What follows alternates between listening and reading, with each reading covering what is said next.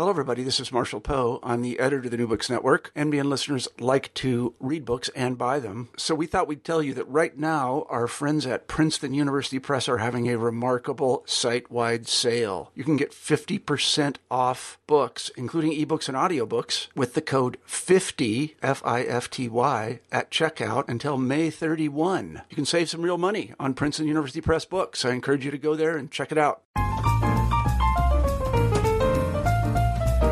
It's the New Books and Literary Studies podcast. I'm one of your hosts, Philip Woodavine, and my guest today, Kimberly Fain, is a professor of English at Houston Community College and most recently the author of Black Hollywood, a history of African American men in film. Today, though, we're going to be talking about her next most recent book, Colson Whitehead, and its eponymous subject, Colson Whitehead, the fiction writer. Kim, thanks for being on. Thank you. So, um, as I just mentioned, this is not your most recent book. You're very prolific, um, but rather the one that came just before it. So um, you've just released two books, um, but it should be mentioned that uh, Colson Whitehead was published in May, Black Hollywood in June. So you must have been working on these books more or less simultaneously. Is that correct? Definitely. So, do you find? I mean, you're working on these two big books at the same time. Do you find there's a lot of is there overlap there? Do you are you thinking along the same trains of thought in both books, or what was your experience doing that? Um, yes, there was overlap. Uh, one of the two of the well, one thing that overlapped was black masculinity. Um, Hmm. came up in both books, so um, I had that on my mind as a running theme for both uh, Colson Whitehead as well as Black Hollywood. Alrighty. Um, and I guess, uh, and we'll get into that further. Um, but I guess now, I mean, where you are now uh, in November, you've just finished these two big projects. Um, where do you where do you go from there? Where's your head at now? Are you mostly focusing on the teaching, or is there another book idea that you're working on as well? Um, I do have another book idea. Um, I'm keeping it close um, because Right. um, but um, it will have something to do definitely with um, identity and um, um, definitely black identity. Um, and probably will go beyond the scope of black males and Okay. you know encompass African Americans as a whole. But that's probably the direction of it. Yeah, for sure. And one thing I did notice um, to speak about starting from a place of black masculinity and then getting more into the black identity as a whole. Um, uh, in the book that you mostly focus on, in this book, Colson Whitehead, um, it's his first debut novel, The Intuitionist. Um, you're focusing on a character called Lila Mae Watson, and she's she's you, you sort of position her in that place of transition where she's she's in the tra- tradition of like a Ralph Ellison or um, a, a, a Wright or maybe even a James Baldwin, um, where it's the black male. But do you see that as a point of transition, a point of departure, where you're getting more into um, black femininity? Um, you know what? Interestingly, um, I remember reading that initially when uh, Colson Whitehead started writing this. I think he was thinking of more of a male protagonist, and then he changed it to a female protagonist. Um, right. but generally, he'll focus on um, black males as his protagonist, main character.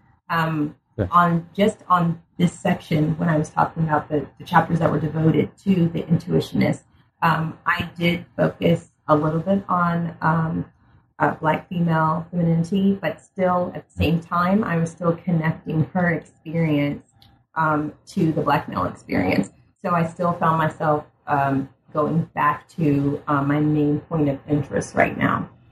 For sure, and and you would say that um, the black male identity. Um, I mean, it's certainly the the topic of Black Hollywood. Do you find that in your work leading up to this point has that been a major critical preoccupation for your for your writing, or or is that something that you return to often?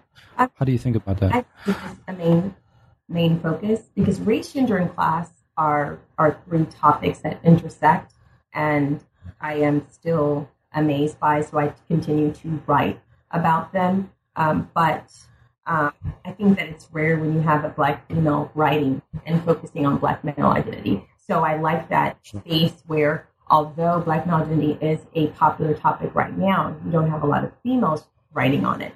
So it still um, provides an opportunity for me to distinguish myself from right. other Black female writers who will focus more on um, uh, femininity, Black female um, issues. If I got, Right. if I focused on that, I would be one of many. so, For sure, sure. so I. Um, mhm. So I guess I mean we're getting a little bit far ahead of ourselves, and I'm very interested in what you have to say about um, about identity and about um, this idea of, of double consciousness. That I think maybe as a female black woman, you sort of get a, a beginning of a triple consciousness that you hint at in the book. But before we really get into that, um, I was hoping you might help me sketch just like a thumbnail portrait of Colson Whitehead for those listeners who might not already be familiar with his work. So he's um, he's a fiction writer. Um, his debut novel, The Intuitionist, came out in '99 and won the PEN/Faulkner Award. And um, so, he, and from there, he went on to be a finalist for the National Book Critics Circle and the Pulitzer. And Um, yes. Um, for John Henry Days, he was a, Pulitzer um, Prize finalist. Um, Mhm. And he's written two nonfiction books Colossus of New York, which focuses on um, New York, um, post 9 11 New York, and then um, another nonfiction, The Noble Hustle, which is Mhm. focusing on a poker tournament. His other um, books are novels. Um, other than Intuitionist, you have John Henry Days, um, and then you have Apex Hides the Hurt and Zone One, which is about zombies. Um, ah, yes, that. that was one of his very popular books. Um, so I, I would say right now he probably is the you know Richard Wright, Rock Ellison of our time, um, the Okay, black um, male author that gets probably the most attention. alrighty. Um, so, I mean, this this is a corpus that you get really very into in the book. Um, you detail um, Whitehead's literary accomplishment at length, but um, I guess I'm curious, what drew you to Colson Whitehead initially, just as a reader, not necessarily as a scholar or uh, a professor, but just as as a reader? Um, well, initially, um, I saw a call for papers. Um, Keenan Norris was writing a book on street lit, and was he wanted, uh, as the editor, he wanted a number of authors to analyze different um, writers that had delved into street lit. And one of them that was listed is he wanted a you know essay or chapter on uh, Colson Whitehead, specifically Zone One, and Mhm. um, so you know about the post-apocalyptic zombies that take over, you know, New York and Right. the streets of New York, I should say. And that was the first time that I really delved into Colson head. So I said, okay, let me read this book before I, you know, answer this call for papers. And I Right. and I felt like Colson, he was doing something different than other writers. And so I, you know, got really into the book and I Gotcha. I submitted, you know, a I proposed something to Keenan and Keenan accepted it and so it became a part of his book, his his book on street lit. Gotcha. Um, maybe this is a difficult question to answer, but uh, could you maybe like think of a word to define what it is that he was doing that was that separated him? I mean, uh, I know you. I mean, it seems like you came at Colson not initially as just a reader, um, but as as a as a critic. Um, what was that thing that set him apart? What do you think uh, appealed him to you? Um, I think with Colson Whitehead, he, he definitely is um, emblematic of the postmodern age, but Mhm. um, you don't really have, although um, black male issues are very topical right now, we don't really have um, too many black male authors um, that write creatively that you hear about. Mhm. Um, you have Victor LaValle and you have uh, Mat Johnson and Colson Whitehead, Mhm. and, and they happen to all three be friends. But other than that, you're not really hearing a lot of names um, on the on a regular basis. And so for Right. me, that distinguished him. And then in addition to that, his writing tends to be very um, experimental. I, I love Hmm. um, the lengthy sentences and how descriptive he is in, in his language when he writes. Do you just out of curiosity? Do you um, do you teach Colson Whitehead, or is he just um, uh, your own interests that you you're studying on your own? Um, as you know, as an um, adjunct at Houston Community College, I teach Right. composition and research, and so there are many different authors I teach, but he's not one of them now. Alrighty. Um, so I guess so. I guess moving a little further into what the book is about, um, and about you uh, as a as a scholar. Um, in the I mean, what the sense that I get from the introduction to the book is that you come at your own criticism sort of from between two poles. So on the one hand, you have scholarship on the African diaspora, and it has its own canon like Du Bois, Hurston, Ellison, and then you have the mainstream journals on the other hand that you say, um, quote. Um, that singularly discuss Whitehead in terms of technological advancement and the horror genre, yet they neglect issues of marginalization and race that are both subtle and obvious. So, uh, the question that comes out of that is, where do you see yourself fitting between these traditions as a critic? I think I, I think I'm a combination of both mm-hmm. because of that dual identity. Um, I'm African American, but I'm a black person living in America, so I can't help but to bring when I analyze. I'm always thinking of mainstream American authors as well as American authors and then scholars that come from um, that are white and black. It's it's impossible mm-hmm. for me to analyze work really um, without bringing in both of those identities. What do you think? Um, what do you think sets you apart as a as a critic? Is there anything about your own individual experience that you bring to criticism that that you think is original? Do you is there something about? Um, I mean, what I mean is there something about what you're looking for in, in, in good writing that you often find yourself just, I mean, putting into criticism? Um, I, well, I think several things make me uh, different. One thing, I'm able to write in many different genres in terms of um, I write creatively, very different mm-hmm. um, genres within nonfiction, but also I think my legal background. Um, right. There are not a lot of um, scholars or cultural critics who um, that I'm aware of that are, are attorneys. And so when I when I analyze a work, I really try to come from an objective place. Even though I have an argument, mm. I have a position that I'm going for, I still can't help but to break it down and analyze it um, in in depth for the audience. Right, that was an interesting point that I noted. Um, so you are actually a JD. That that's that's part of your. Yes, I'm. I, I got the law degree as well as I'm licensed to practice law. Right. Okay. Um, and I sort of saw that reflected a little bit in the way you were describing um, what I would think of as moral agency. So when you're talking about um, equality and freedom, um, these are words that are, as you say, that come out of the Constitution. So do you find um, the language of, of legal practice affecting the way you think about fiction or, or literature? Um, I try not to use the language, but the themes of it, and that whole the whole mm. concept of I guess you could say it overlaps with the American dream. Um, mm. And then this kind of concept of uh, in America, we have this idea that, you know, you can achieve no matter what. But then what gives us that sort of belief? It's, you know, mm. it's rooted in the Constitution, it's rooted in the Declaration of Independence. And so I like to get to those, you know, roots. Um, mm-hmm. And then I, you know, I analyze from there, you know, the author. Is that, are those themes coming up? um, repeatedly. And I think with Colson, um, the whole concept of the American dream, even though he doesn't use that those words, that phrasing, it keeps coming up in every mm-hmm. um, thing that he writes. Okay. Um, so let's get into the Intuitionist um, more seriously, just as a single work. Um, could you maybe give us a, an idea of what the book is about and and um, what themes are are recurring in that work in particular?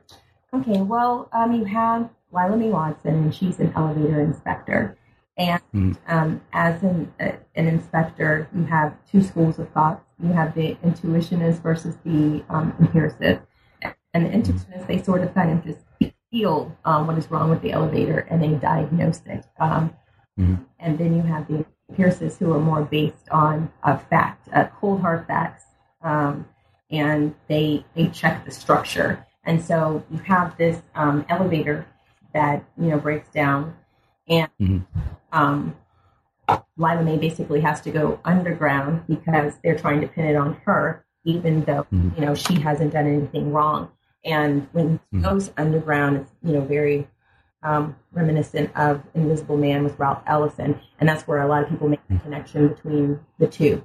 Um, and again, with Lila Mae, uh, she's like the first female, um, so she has to deal with issues of race but then as well mm. still with the issues of just gender of being isolated mm. further. and experiencing even further alienation. Okay, so it's uh, so um, we've got an alienated protagonist who is trying to clear her name, um, and this is all happening within the context of of elevators. Basically, does that sound like a good description? Well, yeah, it's like a, it's like a detective. I guess you could say it's like a detective um, um, story because you have you know gangsters mm-hmm. who are running around and and the elevator symbolizes something. It kind of symbolizes um, mobilization, which is another thing that comes mm. up a lot in fiction. And um, it's the, as a symbol, it deals mm-hmm. with the elevation of mankind um, and our ability to create structures that represent mm-hmm. our greatness and our possibilities, but also it represents the ability to, you know, get away um, mm-hmm. from the restrictions of society. So he's using something that is a, a, simple idea to also represent technology as well and progress. Mm-hmm. Um, I'm glad you bring that up because uh, in one quote you pull to describe the intuitionist, um, you say this is a book drenched in allegory, and you call you call the book um, itself a symbolic socio-cultural act. Um, and then later you'll go on to call it a novel in which every word bears consequence and every object or place represents a concept grander than itself. So um, I'm curious as to how you're approaching The Intuitionist as a work of allegory. We've got this idea of elevation. Um, is there anything else that we can pull from the text that's more than just um, what it is literally? Well, you have um, one character, you have Fulton, and he's a character that um, has a black mother as well mm-hmm. um, a white father, and he appears to be white. So he mm-hmm. gets many of the advantages at this time. This um, of you know what comes with access of being, mm-hmm. and so um, he's come up with this kind of like um, idea of this second elevation, and mm-hmm. when he create and it's connected to elevators, but this second elevation that will change society forever.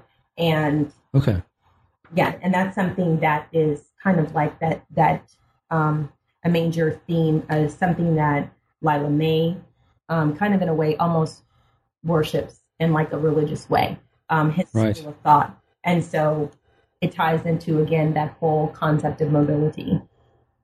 And he's the so Fulton. Um, if we flesh this guy out a little bit, he's the founder of intuitionism. Is that correct? Mm-hmm. So he's um, he's the founder of intuitionism that um, Lila Mae sort of a part of, or, or sees herself as descending from. Um, but that means that she's a black woman who's part of a tradition founded by a man who is is black but can pass as white. Well, he's passing. Does, yeah, he is passing. He is well, he is passing. Um, and well, he yeah, he passed. Um, mm. but still, for her, race is not really a factor to her. Race is something that's oh, okay. on her. She really looks at herself. Her focus is her abilities, and that's kind of very characteristic of Colson Whitehead novels. That for mm-hmm. character, oftentimes their race is not an issue for them. However, there are mm-hmm. other characters in the book who um, treat them in a certain way that make race mm-hmm. an issue.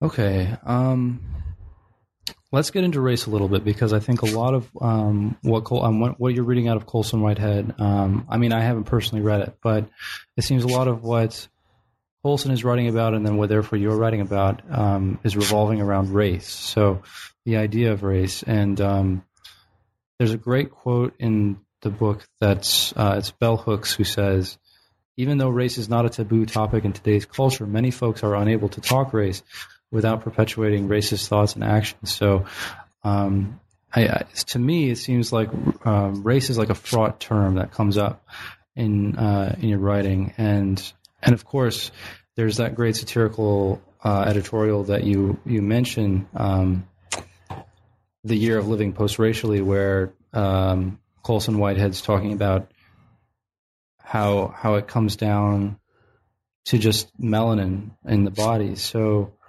I guess I'm curious how you how you think about that. Is is race a cultural construct to you as you're reading Colson Whitehead, or is it something um, something else? Well, I think uh, two things are going on here. Uh, one of the reasons why I I gave it the title, "The Post-Racial Voice of Con- um, Colson Whitehead, the Post-Racial Voice of Contemporary Literature," is because mm-hmm. um, Colson Whitehead, you know, says, and I quote it in the book, that he doesn't really necessarily believe in the term post-racial. However, my mm-hmm. argument is, although he uses it um, satirically, um, his characters and his themes oftentimes are post-racial, meaning that mm-hmm. race, again, for the character is not really an issue, and his themes um, go beyond race. However, at the same mm-hmm. time, we live in a race-conscious society, so we can choose not to ignore it.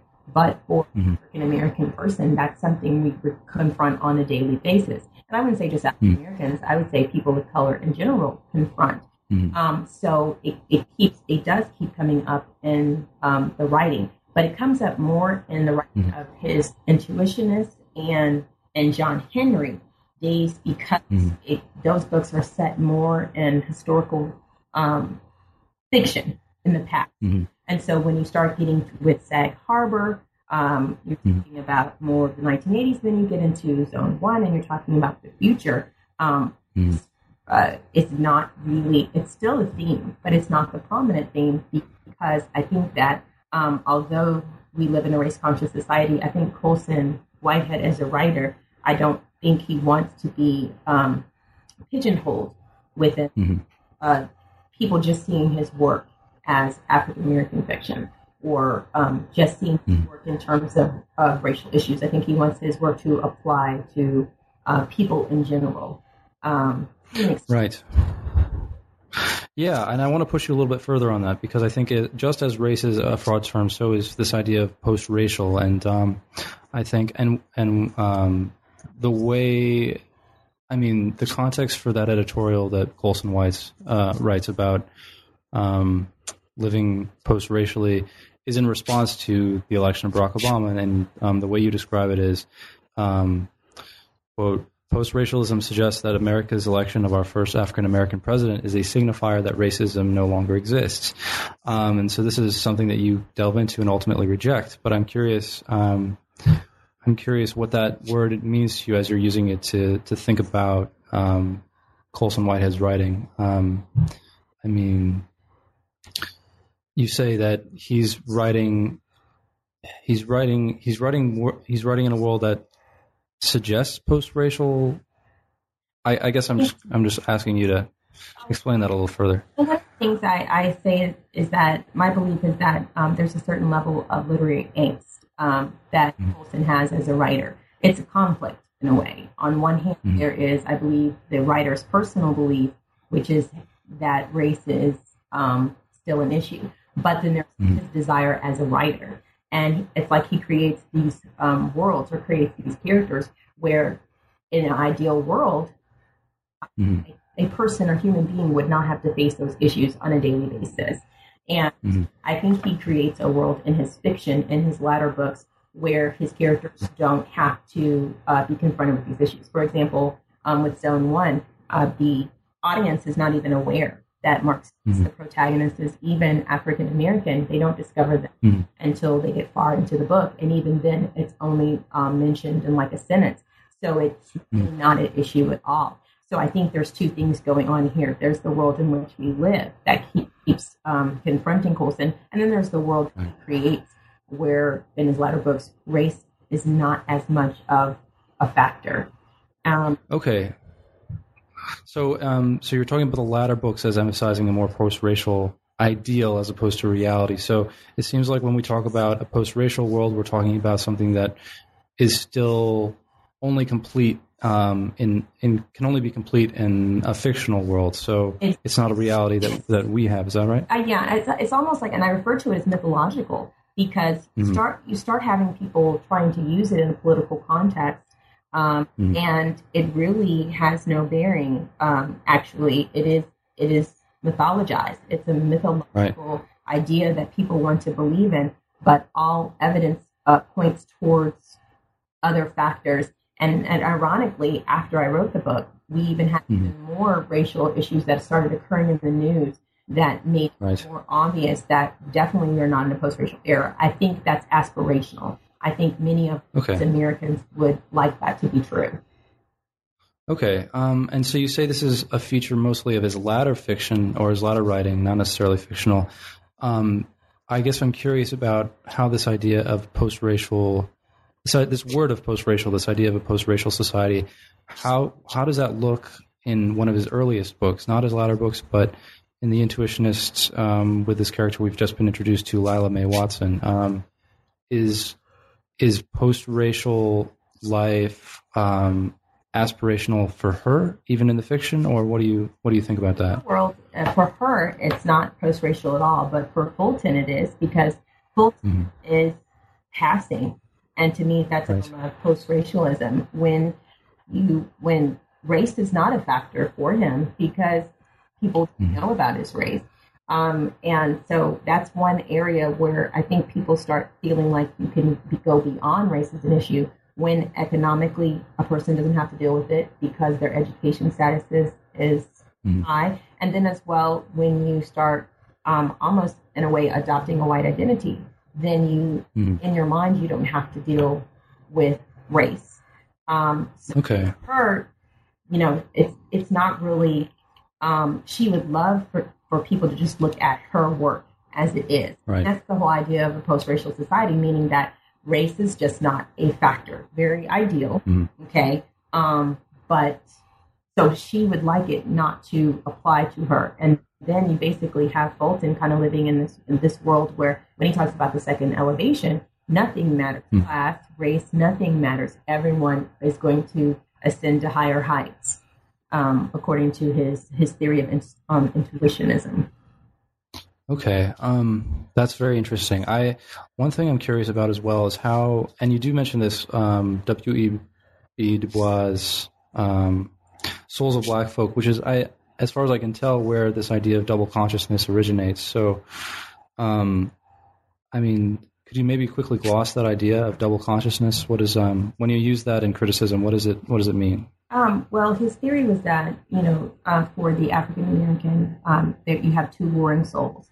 Again, you Mm. have the identity as an American as well as the identity, the terminology he used, Negro, and you have Mm. these two identities that are really um, really opposed to each other because again, you have a situation where there's the rights that people get as citizens um, Mhm. to make them American, but then um, especially at the time that Du Bois is writing, um, you have um, African Americans who are not able to access full citizenship. They're being denied many of their um, rights um, in this Jim Crow era. And so you have to deal with two realities. There's the reality of what you should get as being an American citizen, and then there's the reality in which you live. So it creates Mhm. double consciousness, and in a way, you can find yourself um, maybe only being able to show one side of yourself, and that's why I talk a lot about the mask um, Mhm. and the veil in the intu- um, issue- intuitionist because that's something that um, Lila Mae has to deal with. She has a, a veil, you know, Mhm. um, and even Right, right. his veil is the white mask, passing as a as a white individual when he really, Mhm. you know, black identity. So, would you say for for a character like Fulton who is able to pass, um, is he is he just is his consciousness sort of integrated? Does he have a, only one consciousness as a, an American? He's no he's no longer I think that that's probably how he wanted to be seen, but um, Mm. you know, there is there's how you perceive yourself, and then there's your reality. So his reality, his reality, especially you know, we we don't get um, from Colson the exact time period of this, but we know it's kind of like um, pre civil rights or right around the beginning of the civil rights um, movement. Mhm. And so, especially at that time, uh, definitely, even though uh, having um, any black identity in America and based on Americans' laws, he was he was still considered an African American. So, regardless of how he would have considered himself for the time period that he was living, um, he would be perceived as American and his rights. If it was known what he who he was, um, his Mhm. identity, he would have been denied opportunity. You know, right. it's that simple. So. Right. Okay. Um. So, I mean, could we? I mean, just to to cap that idea off, because I'm I'm just now you know learning about this whole thing. Um, could we say that uh, one of the the markers of a post-racial society, um, beyond just an aspirational idea or an ideal, um, would be a single consciousness or or no double consciousness where you're just American and you're just whoever else you are, but there's no conflict? Well, ironically, like you know, like I, I said, you know, even now, so much has happened since um, just you know having published this. I think mm-hmm. because you have a situation where white Americans eventually will be a minority within a, a decade or two. I think right. even um, the the way um, white Americans are perceived in this country is going to change, and the way they perceive themselves mm-hmm. is going to change. So I think that um, we're even further away from that idea um, as we become more mm-hmm. integrated and more multiracial. I think we're getting even further from the idea of post-racialism because the idea mm-hmm. of a post-racial society is that the fact that you're black, um, Hispanic, or whatever your race is of color, that will not matter um, mm-hmm. because white identity is dominant. That is that's mm-hmm. the idea, you know, 2009 well, now that you're not going to really have one identity that is dominating, I think we're mm-hmm. even further away from a post-racial society because I think everyone is going to kind of feel um, like a minority, including whites. Mm, that's interesting. And that's what I, that's what you know. That's kind of how I'm feeling about it. Just from my conversations with white colleagues, they hmm. themselves mm. are thinking about race for the first time and thinking about their white identity for the first time and what does it hmm. mean. Mm and is their privilege and is and are they starting to lose that privilege? And mm. these you know these are honest discussions that i you know i appreciate that they trust me enough to talk to me um, about it. So i, I right. post-racialism is really again a satirical term. And i think that again you know you can write a character that you can write a book where um, your mm. characters don't confront race. But again it would be fiction. It is definitely right right um, okay, so I I guess that kind of brings up an interesting idea. Um, for a white person in this country up until now, and maybe not in the future, but um, up until now, being white or whiteness, this idea of being white is something that you or that we've never had to um, had to think about what it means. Um, but blackness is much different. It's something that you you do have to think about. It's something that affects your daily life. So, um, you take uh, Morrison's study on the construct of blackness and whiteness in American literature as the basis for a lot of your thinking. I'm wondering um, if you can kind of give us Morrison's idea, or maybe an idea that you have yourself that um, is contributed to by Morrison's idea um, of what blackness means and, and what it means, what the big abstract noun of blackness means, um, taken from just just being black or just the everyday um, um, blackness of, of the individual? Well, I think that in general, um, for Black people, you have uh, two things going on. You have um, invisibility and hypervisibility. Mm. and certain spaces you might be ignored, um, and people don't really even pay attention to you or give you access or give you the same information. Um, and that's mm. a form of invisibility. But then hypervisibility is when you are um, accused of things or people are suspicious of you or if you you know mm-hmm. walk into a store and you're followed or if you know as i've been told by some of my students you know and i've been told this by me you know some of my white students they'll be sitting mm-hmm. you know with their black friends and they're all doing the same thing whatever this thing is right. but only their black friend is questioned and about mm-hmm. whatever activity they're engaged in and that's an example of the hypervisibility um, of just the assumption that somehow you're involved in something that you shouldn't be involved in.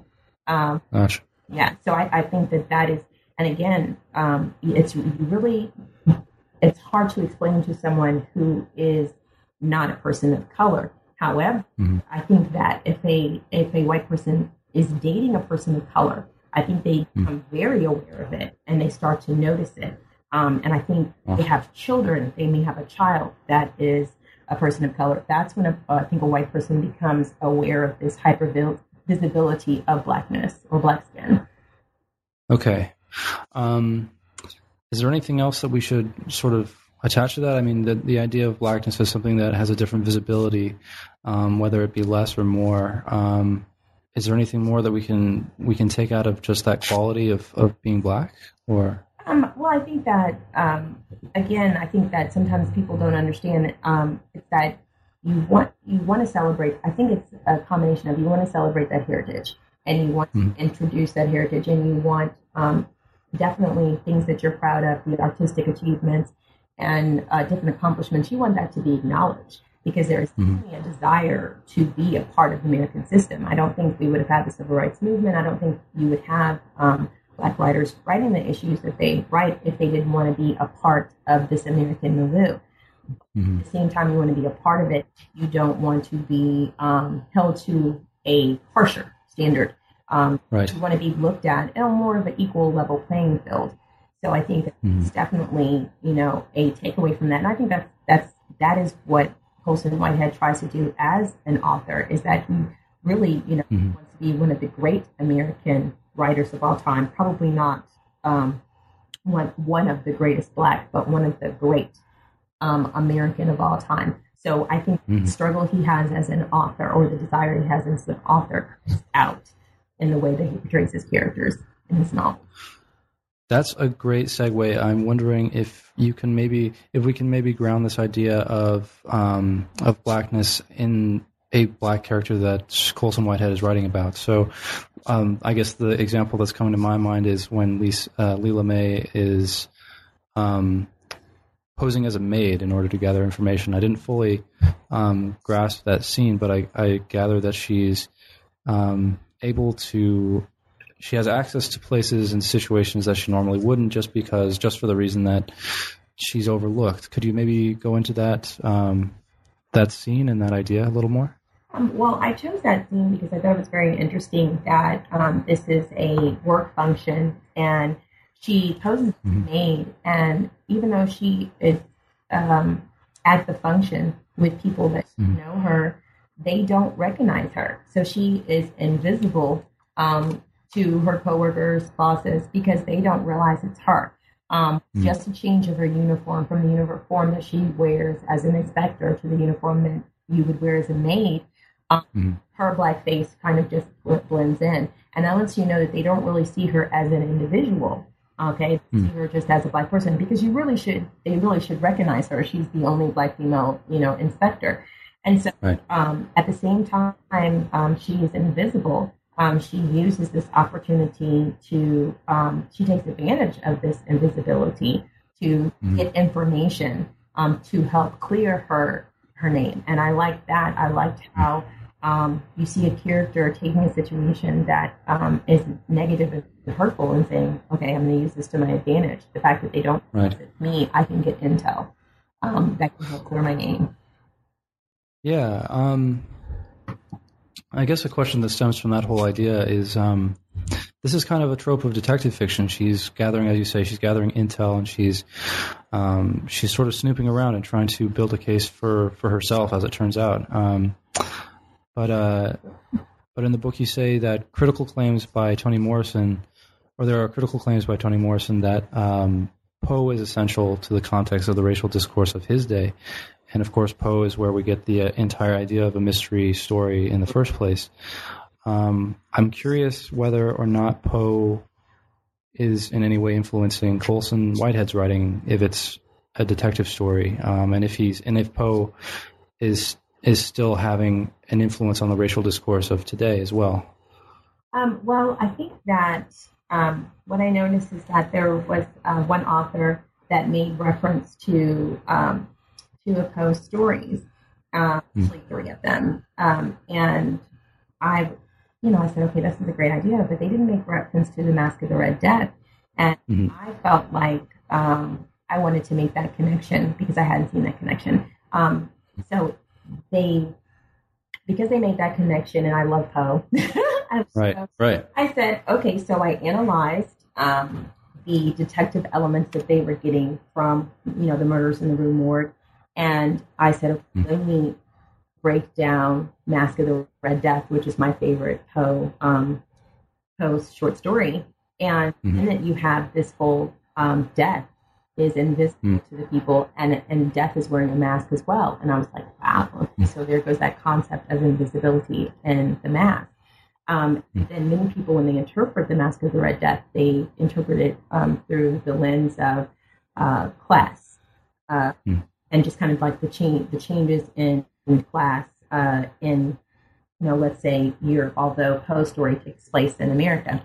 Um, Mhm. And I said, okay, well, you know, oftentimes where there's class issues, they overlap with race issues. And so I looked at death. Again, they described death as this dark, um, this darkness and something that, you know, is a horror and fearful. And I said, well, some of the term terminology that he's using for death is some of the same terminology when an African American is insulted is used.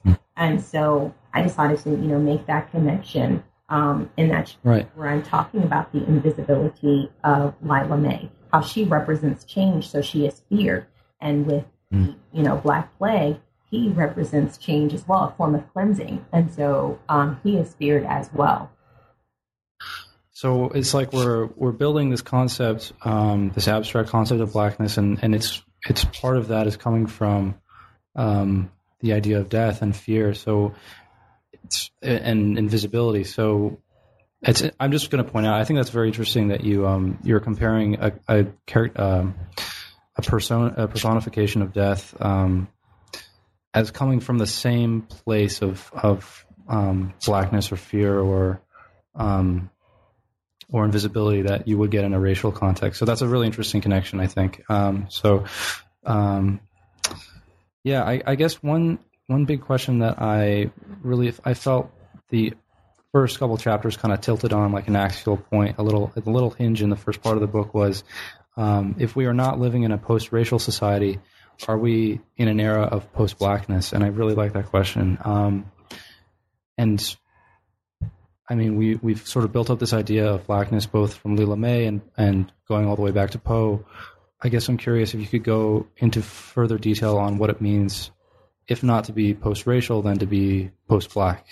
Well, I think um, with Intuitionist and John Henry, um, John Henry Days, I think of those um, two texts as being post-black, and Hmm. I guess the definition between post-blackness and post-racial is Mhm. blackness is considered to be something very positive and and positive by artists, and it's this idea that your art should be interpreted not just within racial lens, but your art should be interpreted within the context of many other themes um, that affect a person's life, education, class, so on and so forth.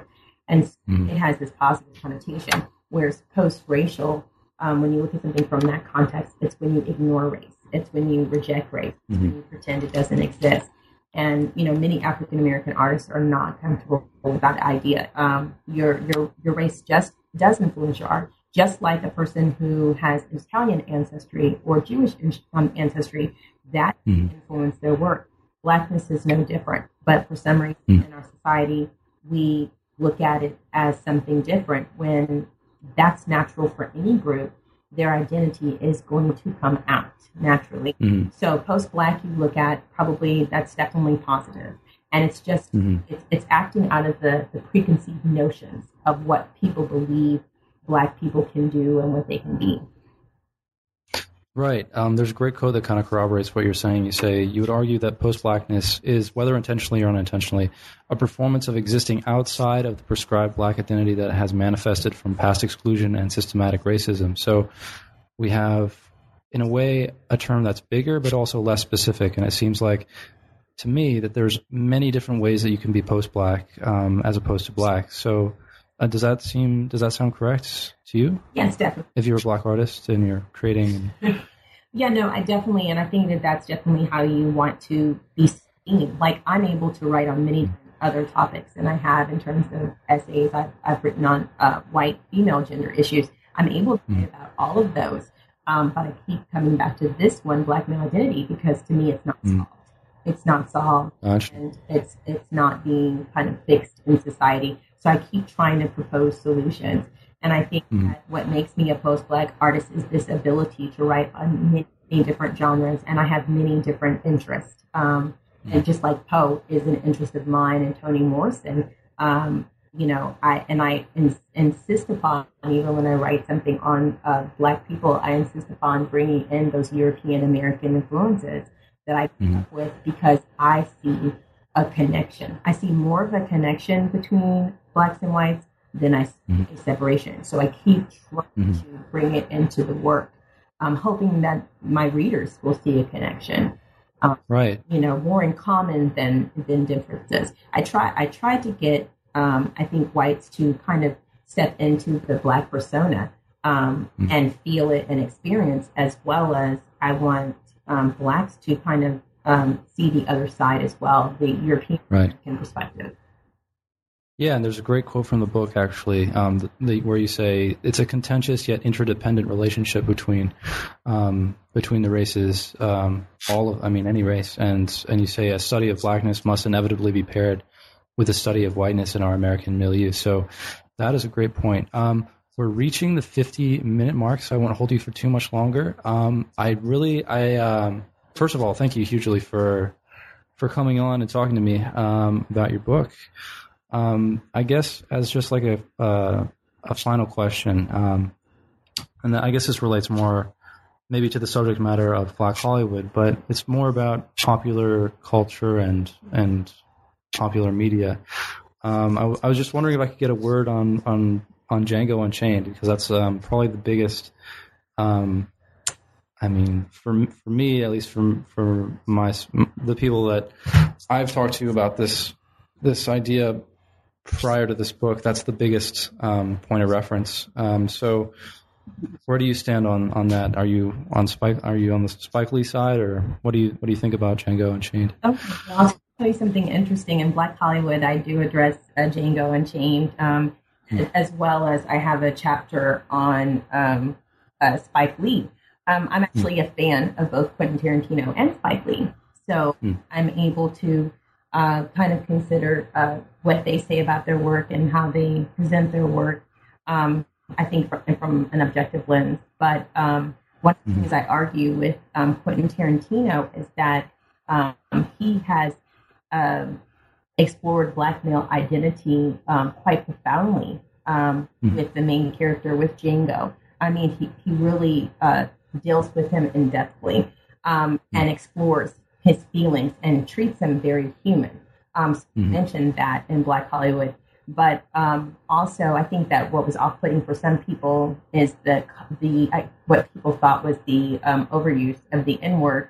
However, at that time, and that that character was living, um, that word would be used pretty much regularly and often. Right. I thought that it was kind of uh, realistic. Um, in terms of Spike criticizing Quentin Tarantino, I think that Spike criticizes Tyler Perry as well. So Spike does not care if you are black or white. He con- considers you competition. And, and so it, I consider it to be a competition thing for him. And, and I think that that is, Spike keeps himself in the conversation. Even when it's your movie, Spike is going to get himself in the conversation. So I think he is doing what he should do as a um, pr- provocateur. Um, he's good at provoking thought and getting people interested, and I think he actually helps send people to the theaters. So Quentin Tarantino should say thank you, Spike, for um, being uh, you know so animated about the film because I think it helped with sales. To be honest with you, Right. Actually, this really gets to a question I've had for a while. Um, and it kind of gets to that whole double consciousness thing. I, I'm kind of curious where you would draw the line between cultural appropriation and cultural appreciation. So it seems like, and I, I kind of agree with you. I'm I'm not really as um as studied on this, but I I, I enjoyed Django Unchained, and I you know I didn't um I I saw Quentin Tarantino's side of it. I guess where would you stand on somebody like Iggy Azalea? Is she is she appropriating or appreciating? Do you think? Um, I definitely would say she's appropriating. Um, my problem with Iggy is that actually I think she's Australian, and so Right. um, it just to me seems like um, you know where are the themes of being a person of Australian descent? Where are the themes of even being a a, a young white person growing up in a black milieu? Um, you know, where are those themes? So to me, uh, my understanding is that other people, you know, were writing her lyrics, which is fine. That's what some singers have done for them. But it's I I was wondering where her identity was. So not only Right. does she borrow this black identity, um, but then I, I was troubled by the fact that she didn't speak to any of the racial concerns um, that blacks uh, were having at the time when she had this kind of pulpit. And then the other issue is that I don't think she knew where the hairstyles and the language that she was using came from. So Okay. it's appropriation when you don't know the Right. history of it.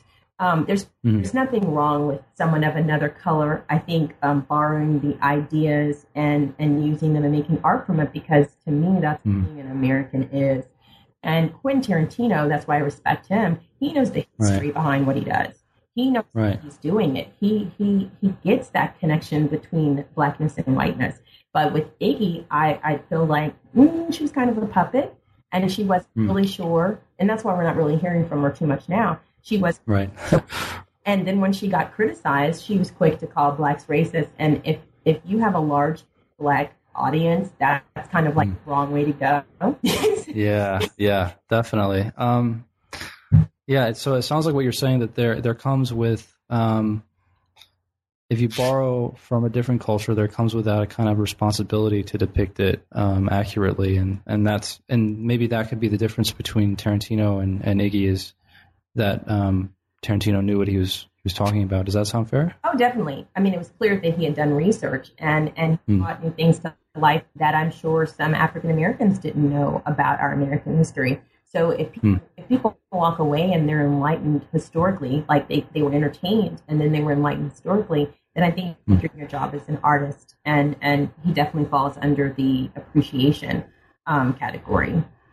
Yeah, yeah. The thing that gets me caught up on that is part of my response. I didn't really follow it very closely, to be honest with you. But um, part of my response to the whole Iggy Azalea firestorm was was that um, you know Ralph Ellison wrote that um, essay, "The World in the, the World and the Jug," and he was he was sort of responding to the to the literary criticism that was saying he wasn't you know writing out of a black enough place, or he wasn't being um, he wasn't writing as a black writer enough, and, and so I just I, I I've always sort of wondered about that. I was like, well, hmm, like does where does where do you get licensed to to to create art out of out of somebody else's experience? Um, but okay, so that was that was very interesting. Um, I guess thank you again. Uh, I've I've rambled on for a very long time. It's about uh, an hour now. Um, but yeah, thank you so much for for joining me and um, for discussing your book. Oh, thank you, Philip. Oh, and I, I do want to say that uh, this. I did have an opportunity to meet Colson, and uh, Oh right, and I mentioned that in the conclusion, and, and he was very gracious, um, and Mhm. very much a gentleman. I very impressed with his reading. I got to hear him read The Noble Hustle, and so that right, really was was wonderful while I was writing this to have that opportunity. cool. Thank you for thank you again.